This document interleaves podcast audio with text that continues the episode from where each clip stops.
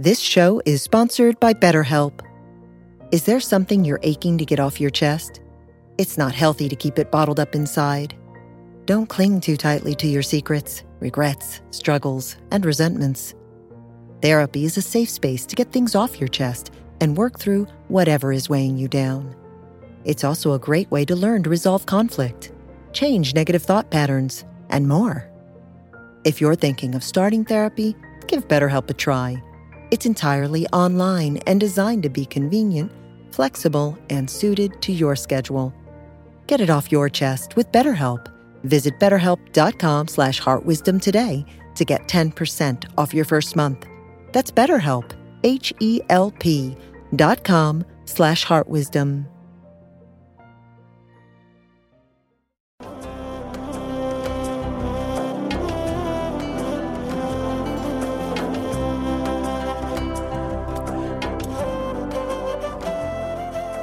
Welcome to the Jack Kornfield Heart Wisdom Hour.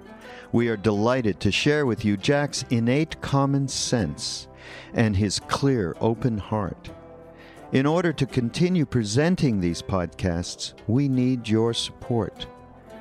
Please go to mindpodnetwork.com/Jack, and you can donate there, or you can go through our Amazon or Audible affiliate links, and that's another great way to support the podcast.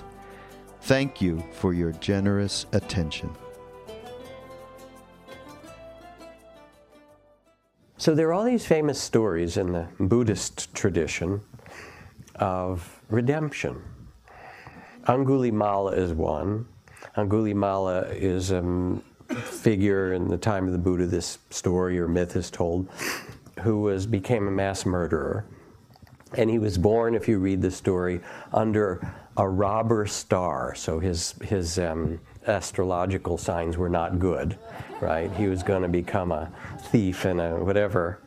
But he also had a lot of charism and power, and he went to study with this great spiritual teacher and developed these great yogic powers and so forth. But then the other students became jealous and told all kinds of lies about him to the teacher, and the teacher became disenchanted with him, and there was a big falling out, and he gave him this assignment to go and, kill 1,000 people and bring back their fingers. Some horrible, this is again a mythological story, because 1,000 is a mythological number, it's not literal, but there's some way in which the spiritual life that he discovered was in that community hijacked and poisoned by jealousy and lies and so forth. And because he had these great capacities, he could run so swift he could catch a horse, it said, a running horse. He went out killing people and collecting his finger garland. It does say something, if you listen to the mythological nature of it, of the misuse of spirituality. And you say, well, this seems a little extreme, but, when you look at fundamentalism in all different ways around the world, when it's taken to an extreme, whether it's suicide bombers or, the other kinds of destructive ways that fundamentalism can go, you go, oh, it's not just Angulimala. Religious fanaticism can do horrible things. I was in Jerusalem working to visit and support some peacemaking efforts. I was in Palestine and in Israel a few years ago. And staying in Old Jerusalem, I went to visit the Church of the Holy Sepulchre. It's interesting to look, Old Jerusalem is really amazing, and every square inch of it has history and conflict built in. And the Church of the Holy Sepulchre is it's owned by an ancient Arab family who have the only key to the church. And every morning, one of the patriarchs of the family gets up early and goes and unlocks the door so that the Christians can go into this church, okay? Inside the church, part of the church is for the Eastern Orthodox Christians. Part of it is for the Roman Christians. They do not they have their own parts and they won't cross. And somewhere kind of between them is this great wooden ladder that goes up one of the walls. which hasn't been moved for 400 years because there's been a dispute about whose side of the church it is and who it actually belongs to. So, you know, it's nutty, basically, put it in kind of sophisticated psychological terms, right? We human beings. So here is Angulimala caught like, you know, people can get in fanaticism. And he's living in the Jalini forest and waylaying people, and it's terrifying. And the Buddha says, oh, Angulimala, I think I'll pay him a visit. And everyone says, don't go, he, you know, you'll be the next victim. But of course, the Buddha says, no, no, this is, he says, I think I have a purpose in going there. So he goes into the dark of the Jalini forest. And there's Angulimala with his sword and running toward the Buddha. And as again, it's a myth, it's a story. By his magic powers, the Buddha is able to walk very slowly and mindfully, like Thich Nhat Hanh, if you've ever seen him walk. Meanwhile, Angulimala is running as fast as he can, but he can't catch up. It's as if to show that when you are really present in yourself, the madness of the world can't catch up to you in some way. And finally, Angulimala says, stop, stop you, with his sword in the air. And the Buddha turns to him and says, I have stopped, Angulimala. I have stopped harming life. My heart is at rest. You are the one that must stop.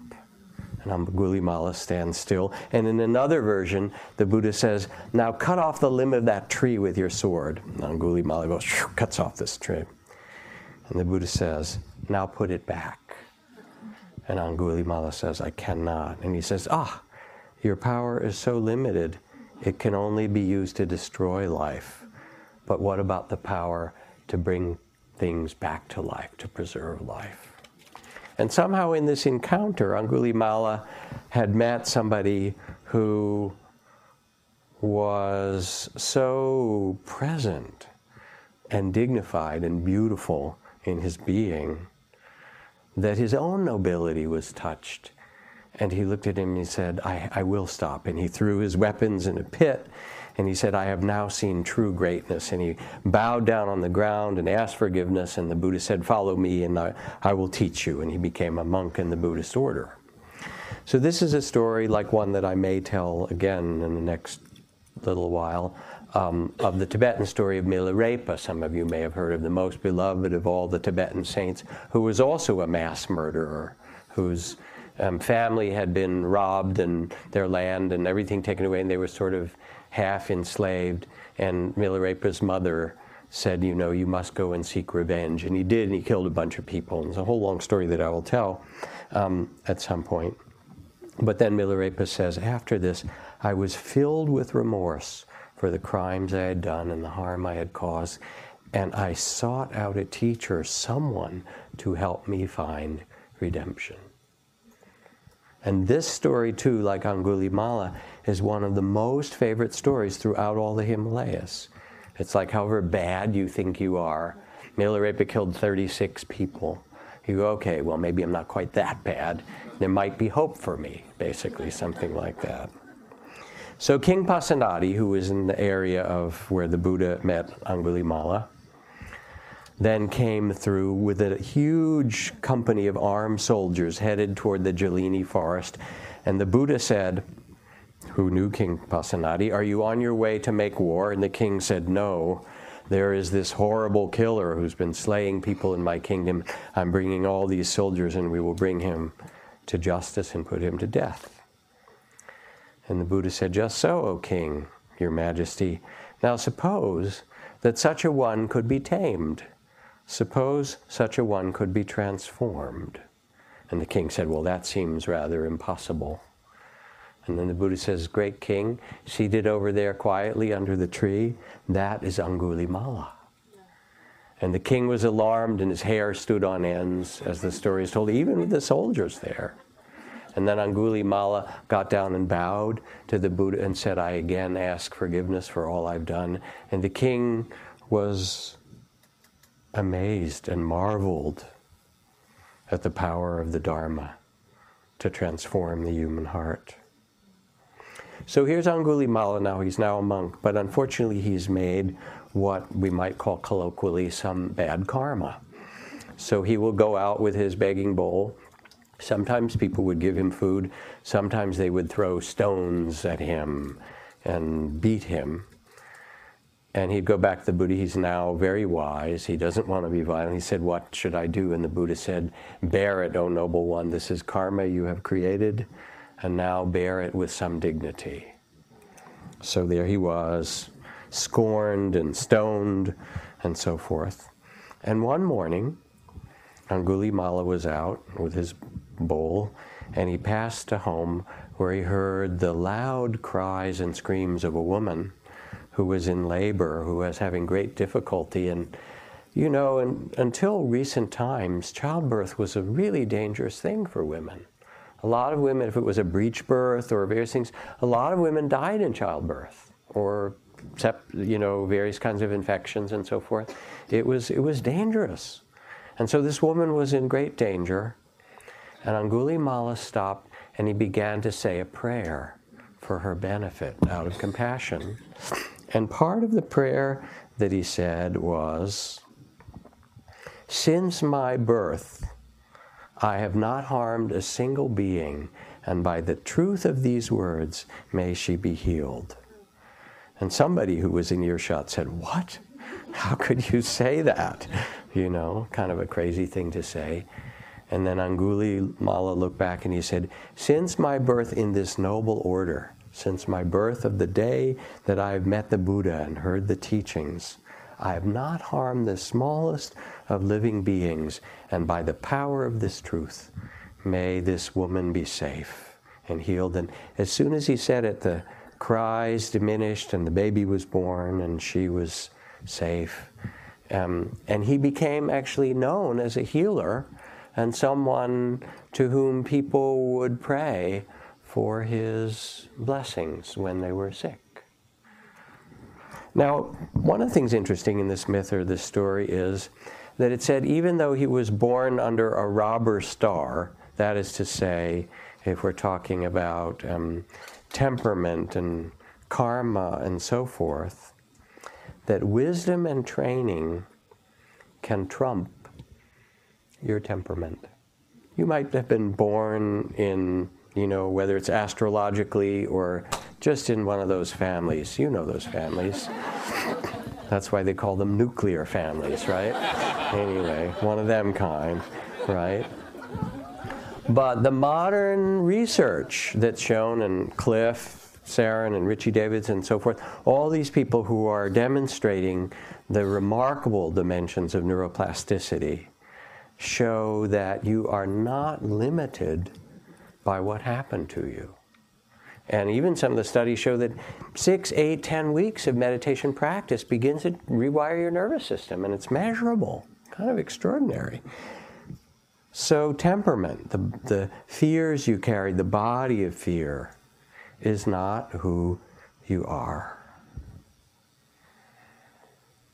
And the myth, of course, describes the misuse of religion and spirituality, you know, whether you take it as a grim duty and use it to beat yourself up, or we use it to punish yourself or other people or take revenge or all those kinds of things.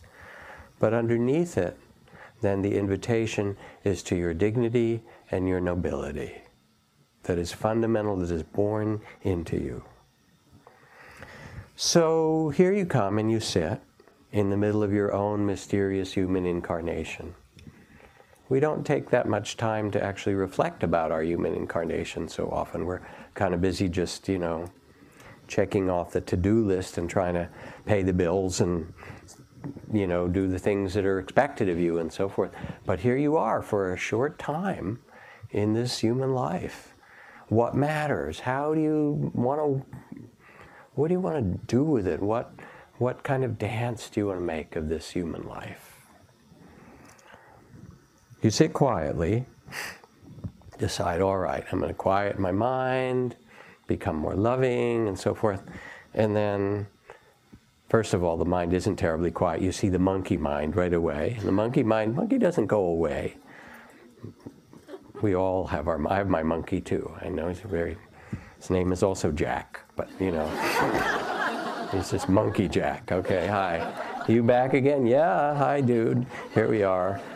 But along with the monkey mind and the various emotions, that's not the problem. Those are just waves of energy. You get good feelings and pleasant and unpleasant feelings, and the mind secretes thoughts the way the salivary gland secretes saliva. It just does. The river of thoughts, that's fine.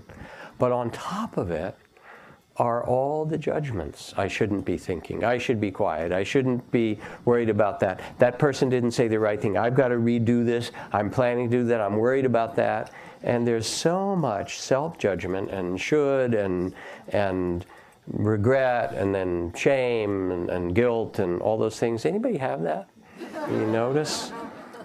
You know?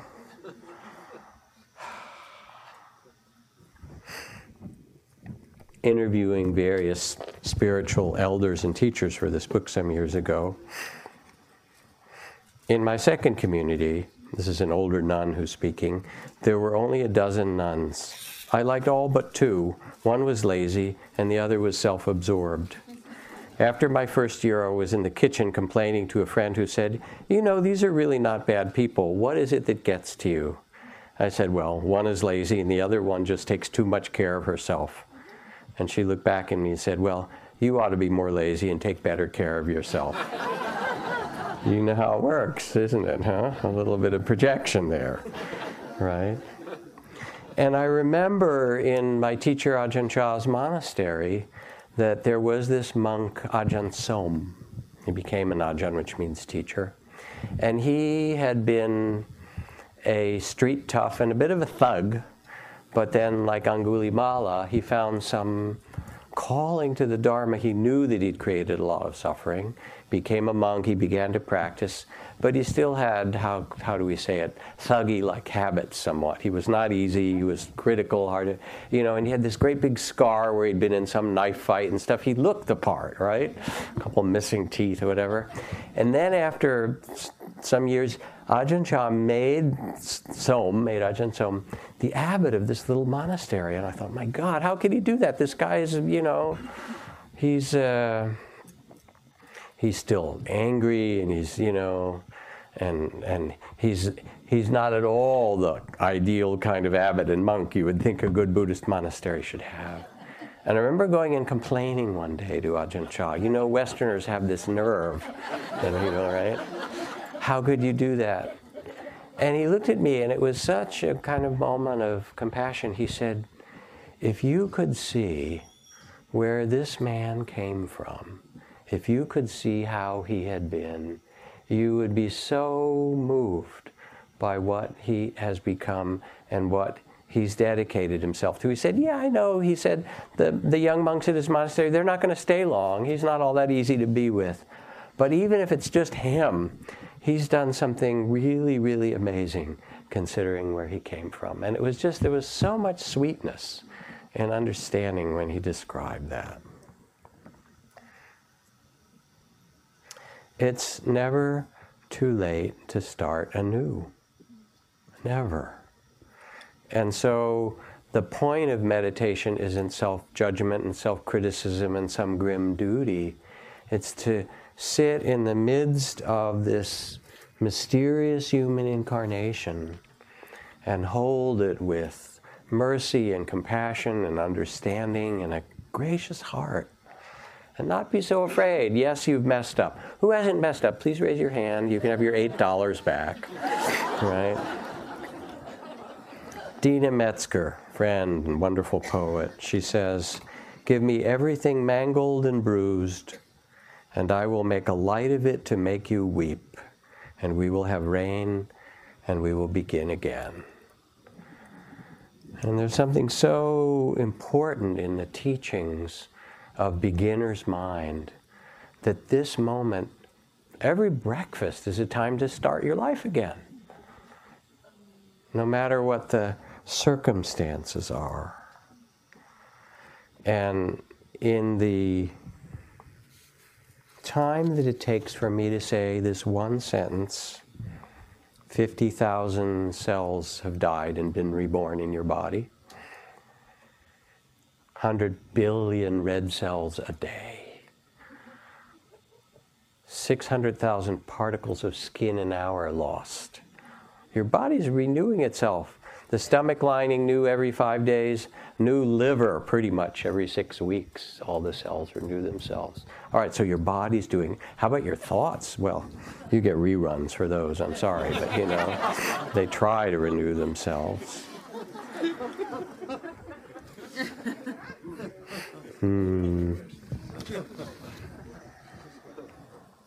Stop thinking our global crisis is all there is. Realize that for every ongoing war and religious outrage and environmental devastation, there are 1,000 counterbalancing acts of staggering generosity and humanity and art and beauty happening all over the world right now on a breathtaking scale from flower box to cathedral. Resist the temptation to drown in fatalism, to shake your head and sigh and throw in the karmic towel, and realize that this is the perfect moment to envision the re-enchantment of the world, to change the energy, to step right up, crank up your personal volume right when it all seems dark and bitter and offensive and acrimonious and conflicted and bilious. Here's your opening. Remember mystery, and finally believe in the seeds you plant. Believe you are part of a groundswell, a resistance, a seemingly small but actually very large impending transformation of consciousness, a shift of humanity, the beginning of something important and potent and unstoppable. And that's from Mark Morford. So it means somehow aligning yourself, even in this messy human incarnation. Anybody not have a messy incarnation? Just checking here, right? You know, in this messy human world, to align yourself with nobility and redemption and compassion and possibility. I was in Hawaii. Gosh, look at this. I've got pages to go and not that much longer. We'll see where we get to. I was in Hawaii a few months before and in part was going to meet and listen to Aung San Suu Kyi, the Nobel Prize winner who's now free and running in elections to Burma and probably likely to become the next president of Burma or prime minister. I've had mutual friends who've known her for a long time, and I've admired her so much and wanted to listen to her talk, and it was quite remarkable. That's a whole other story that I might tell at some point. But here is the piece that was so interesting. At one point she stood up there and she gave a talk at the university and one to business leaders from around the world, and then with high school students. That was the most interesting because they asked the most interesting questions. But anyway, at some point she said, you know, she said, 17 years under house arrest, they never really had me in prison because I never hated them. So I took it as a retreat, thank you. I mean, that's kind of remarkable. She said, and now I'm out, and it would be easy to remain an icon. She said, it's so easy to remain above the fray. Oh, the great Aung San Suu Kyi, she was peaceful in the midst of it all. She counsels nonviolence. She's this wonderful, you know, beacon of possibility and so forth. She said, but when I quiet myself and I look to how I can serve my people, the people of Burma, she said, I've decided to do something really radical. I've decided to become a politician. She said, and that means getting my hands dirty and getting down in the mud and talking to people you don't want me to talk to, and making compromises that look to you ugly and not right, and actually getting into the dirt of, and the difficulty and the conflict of our country, because that's what I believe is the best way to serve the people of Burma. It was a kind of remarkable thing to say, all right, I'm not going to be, you know, the Nobel goddess, whatever the world thinks of me, but I am actually willing to enter the mud of it and become the dirty word, right? Kind of fantastic. So redemption is possible. The heart can be transformed by nobility. Not always, not everyone, but as Nelson Mandela points out, you know, sneaking out of prison after all those years, give it a try. It's possible. And the most important thing is that it's possible for you. So there was, because Jacques Verdun, who helped start the Insight Prison Project in San Quentin that grew out of Spirit Rock's work and now is a wonderful project around the state and elsewhere. One of the moving parts of this work in San Quentin is the work of restorative justice, which is this very delicate and deep and difficult and powerful work of bringing together those people who committed terrible crimes, murder and other such terrible crimes, and their victims, so that those who committed the crimes can actually speak to and hear and see the effect of what happened. It might be the mother of somebody who was killed who comes, and there's a long process of preparing both sides, if they're really interested, to even begin to be able to be in the same room together. And there was one woman whose son was killed accidentally in a gang fight, and you know, he was this beautiful 19-year-old boy and he was shot to death, and you know, all the incredible grief and all these things. And somehow after some years, maybe it was 5 or 10 years, through some connection, she felt she had to learn how people could shoot each other like that. It just kill an innocent person. She just couldn't comprehend it. So she got involved in this work of restorative justice, and Jacques took her in to meet with a number of the men in San Quentin who had shot people, who had committed murder and killed young people. They weren't the people who killed her son. It was never clear who had done that, but they'd committed the same kinds of murders. And so she began to go and spend time with them and learned their names. She told her story, you know, which pierced their hearts. It has to when you hear a mother. Of course, these were the ones that wanted to listen. They told their stories.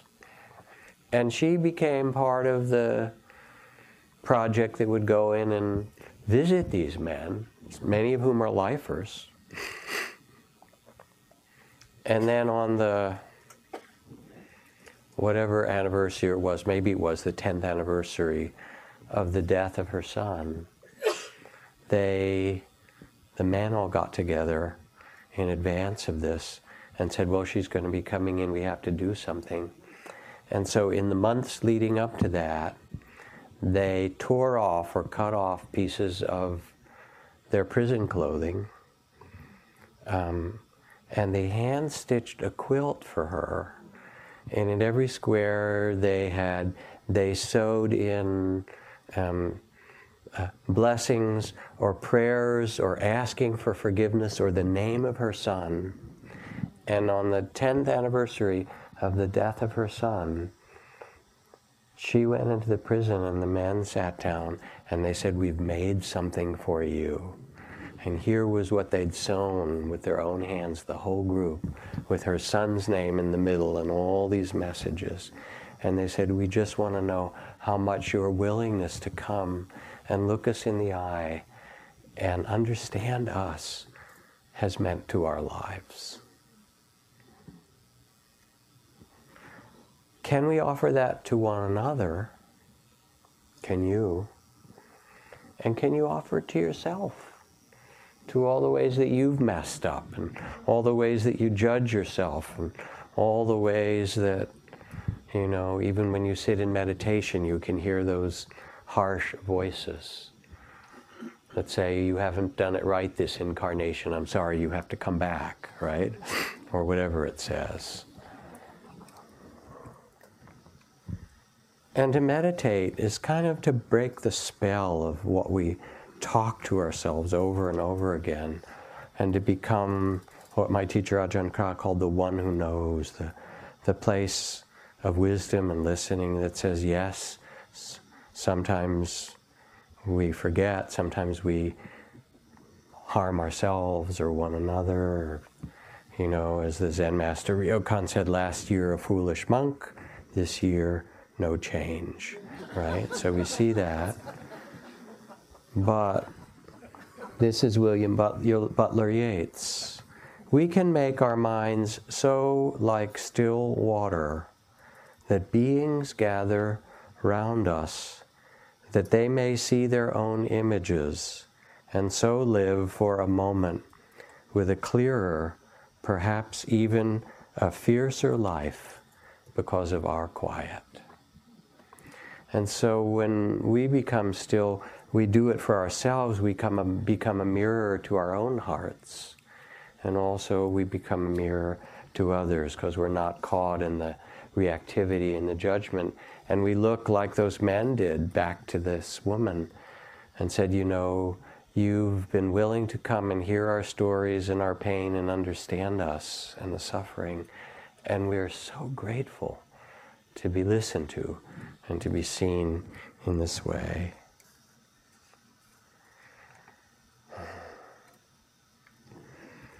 I want to read you a story, I think.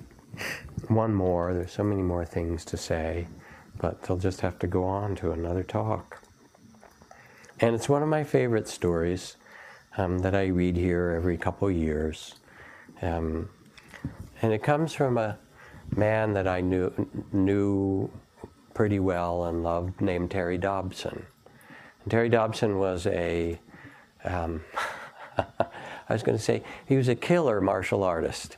He was wasn't literally a killer, but he was an extraordinary martial artist, an Aikidoist, but he studied all the other arts, Judo and Kendo and things like that. And he was a martial arts teacher. He'd been in Japan for a long time, came back, and here was very well known. And I remember teaching together with him in these men's retreats with Robert Bly and Michael Mead, James Hillman, that I was a part of for many years in Mendocino. And at one point, Terry was right near the end of his life, and he was having a lot of heart problems, but he was there teaching martial arts as reconciliation, as really bringing peace.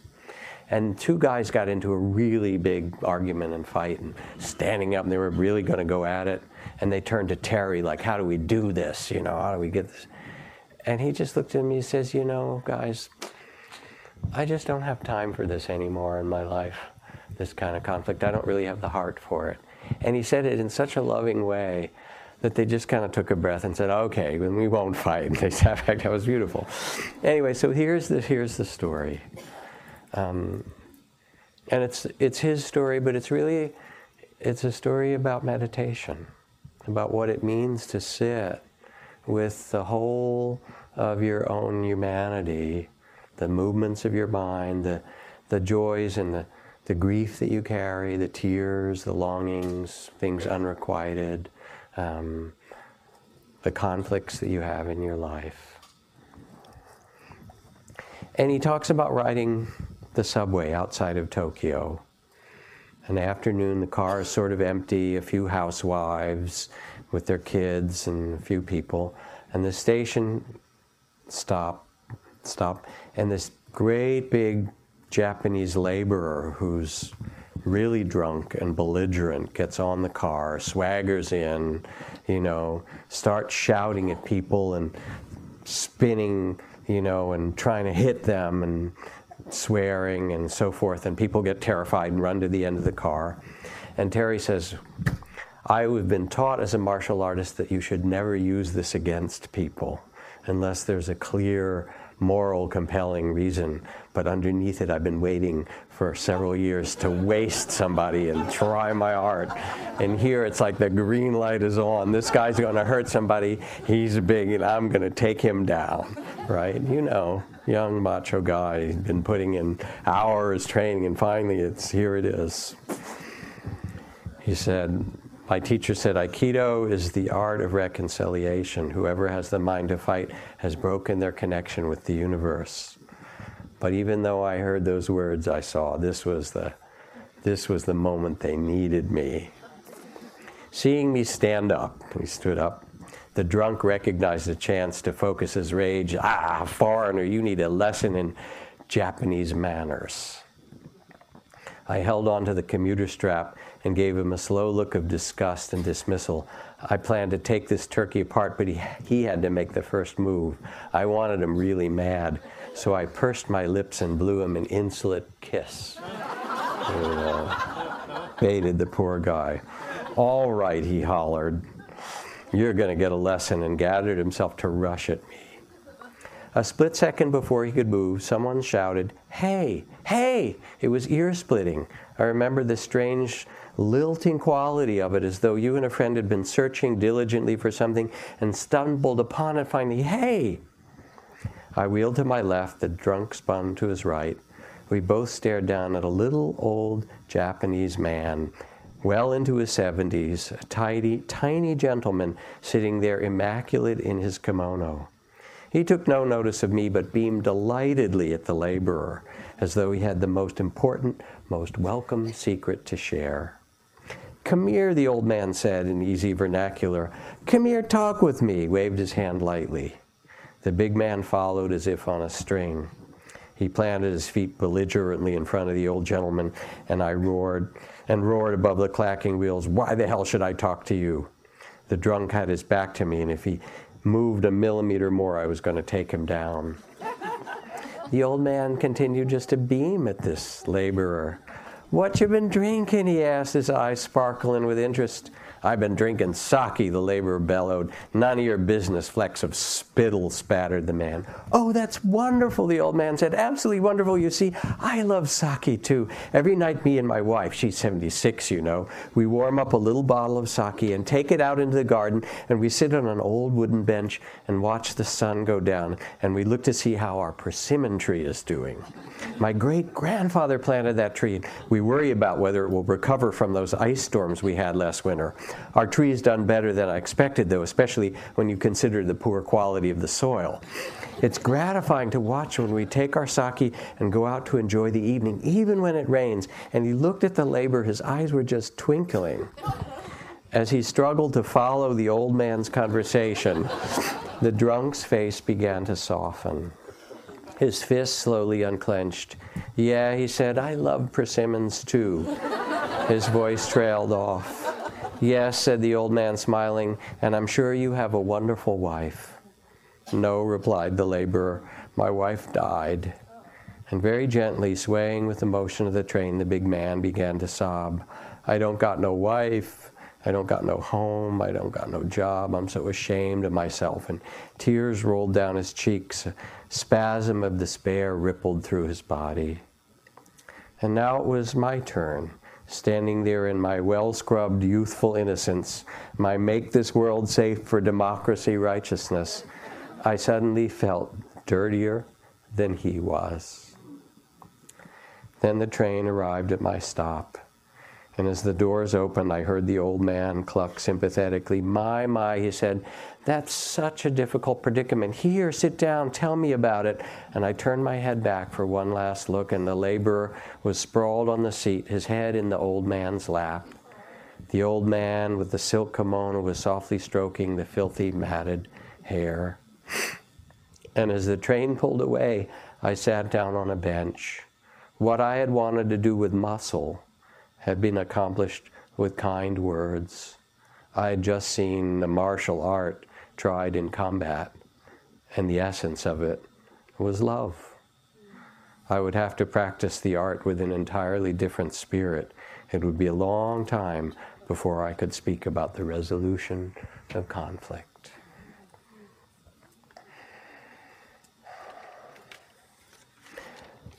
The world and your life is full of second chances. Any morning, any evening, any day. It says in the Buddhist text, if you bring a lamp into a dark place, it does not matter if it's been dark for a day or 100 years, it will be illuminated. And so the gift of meditation isn't so much what happens when you sit, but just that you stop And you take your seat halfway between heaven and earth, under your tree of enlightenment, your own Buddha seat.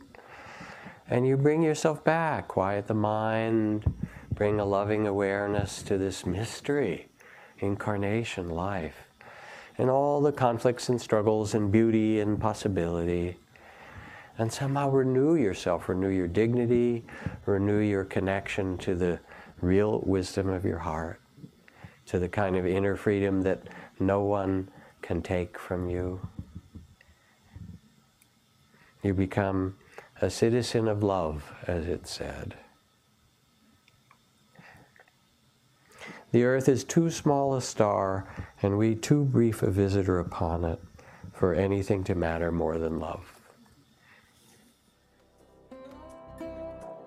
Thanks everybody for listening to the Jack Kornfield Heart Wisdom Hour. We appreciate your support, and we ask you to continue that support by going to mindpodnetwork.com/Jack. Look forward to seeing you next week.